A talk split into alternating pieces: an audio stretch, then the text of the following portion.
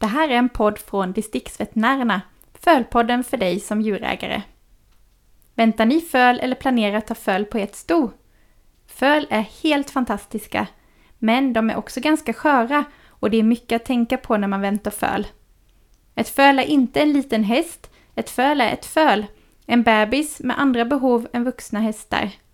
Vi tänkte i den här fölpodden ta hjälp av våra veterinärer och gå igenom de viktigaste ämnena som kan vara bra att känna till för dig som djurägare inför fölningen, själva fölningen, det nyfödda fölet och fölets första år.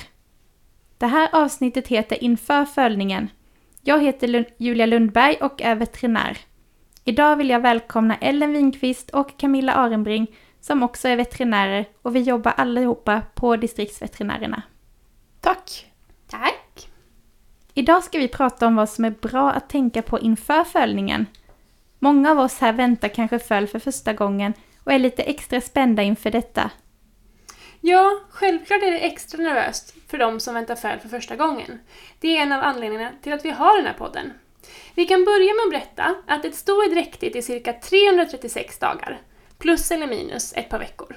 Det vill säga ungefär 11 månader. Ett föl som föds före dag 320 räknas som prematurt, det vill säga för tidigt född. Det finns även föl som föds på beräknat datum som har tecken på omognad.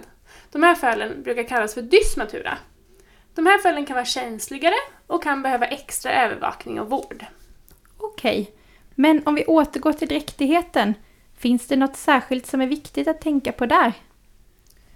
När det kommer till dräktigheten är det viktigt att ge stoet ett bra analyserat grovfoder och ett mineralfoder som är anpassat för dräktiga ston.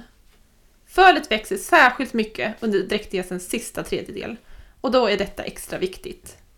Ta hjälp av en foderrådgivare eller ett foderstartsprogram för att beräkna stoets näringsbehov. Förutom utfodring är det viktigt att hålla koll på stoets vaccinationsstatus. Dels för stoets eget skydd och dels för att möjliggöra ett gott skydd för fölet som föds helt utan antikroppar. Fölet får sina antikroppar genom den första mjölken som stoet producerar.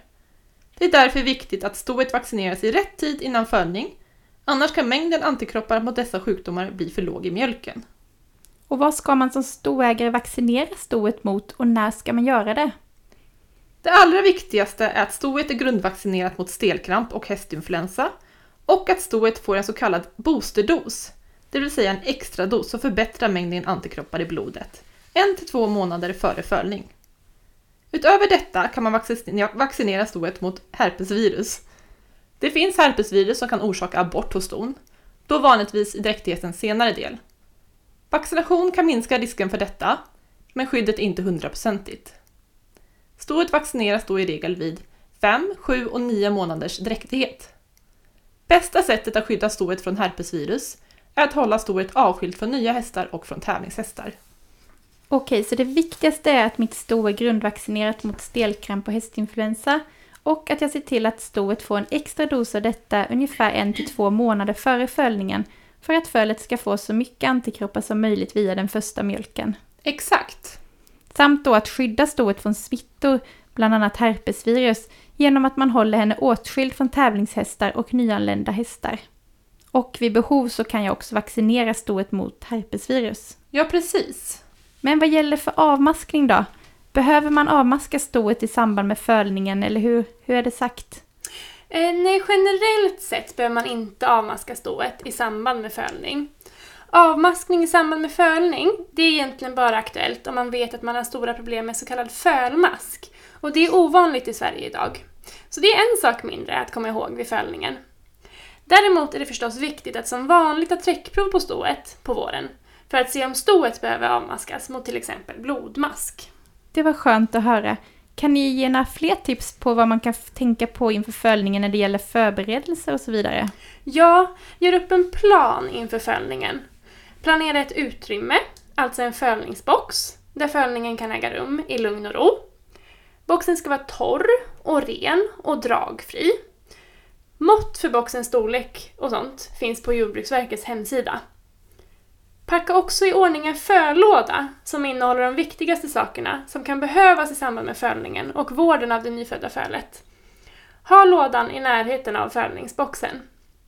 Saker som kan vara bra att ha i fölådan är till exempel handskar, tvätt, både mild tvål, till exempel intimtvål, och eh, klorhexidinlösning, 0,5 mg per milliliter, en termometer, nappflaska, ren sax, påsklämma kan vara bra, och laxermedel, till exempel mikrolax.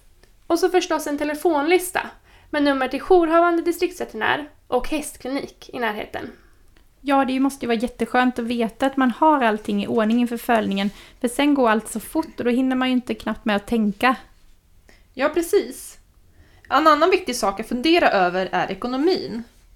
Att antingen ha en ordentlig buffert eller att man har en bra försäkring för sto och föl.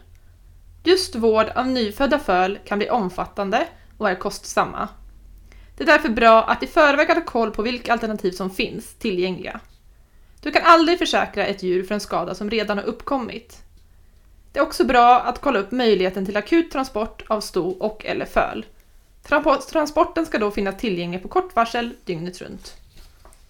På marknaden så finns det ett ganska stort antal hjälpmedel för övervakning. Det finns selar och annat. Eh, vad tycker ni om dessa? Det finns, precis som du nämner, ett stort antal tekniska hjälpmedel på marknaden som är utformade för att larma när stoet är på väg att föla. Dessa kan som sagt vara bra hjälpmedel, men ingen apparat är så att säga foolproof. Den bästa och viktigaste övervakningen är den manuella övervakning som du gör. Titta till stoet regelbundet var observant på tecken på kommande fölning, vilket vi bland annat kommer att prata om i nästa avsnitt. Ett bra hjälpmedel eh, för extra koll av stoet är att man till exempel kan installera en kamera vid fölningsboxen och på så sätt kan monitorera stoet extra via datorn hemma. Skönt att få tips och råd på vad som kan vara bra att tänka på och planera inför fölningen. I nästa avsnitt kommer vi att gå in mer på själva fölningen. Det ska bli jättespännande, missa inte detta! Distriktsveterinärerna har öppet dygnet runt, året om och det är bara att höra av sig om ni har frågor om era ston eller föl. Tack för idag!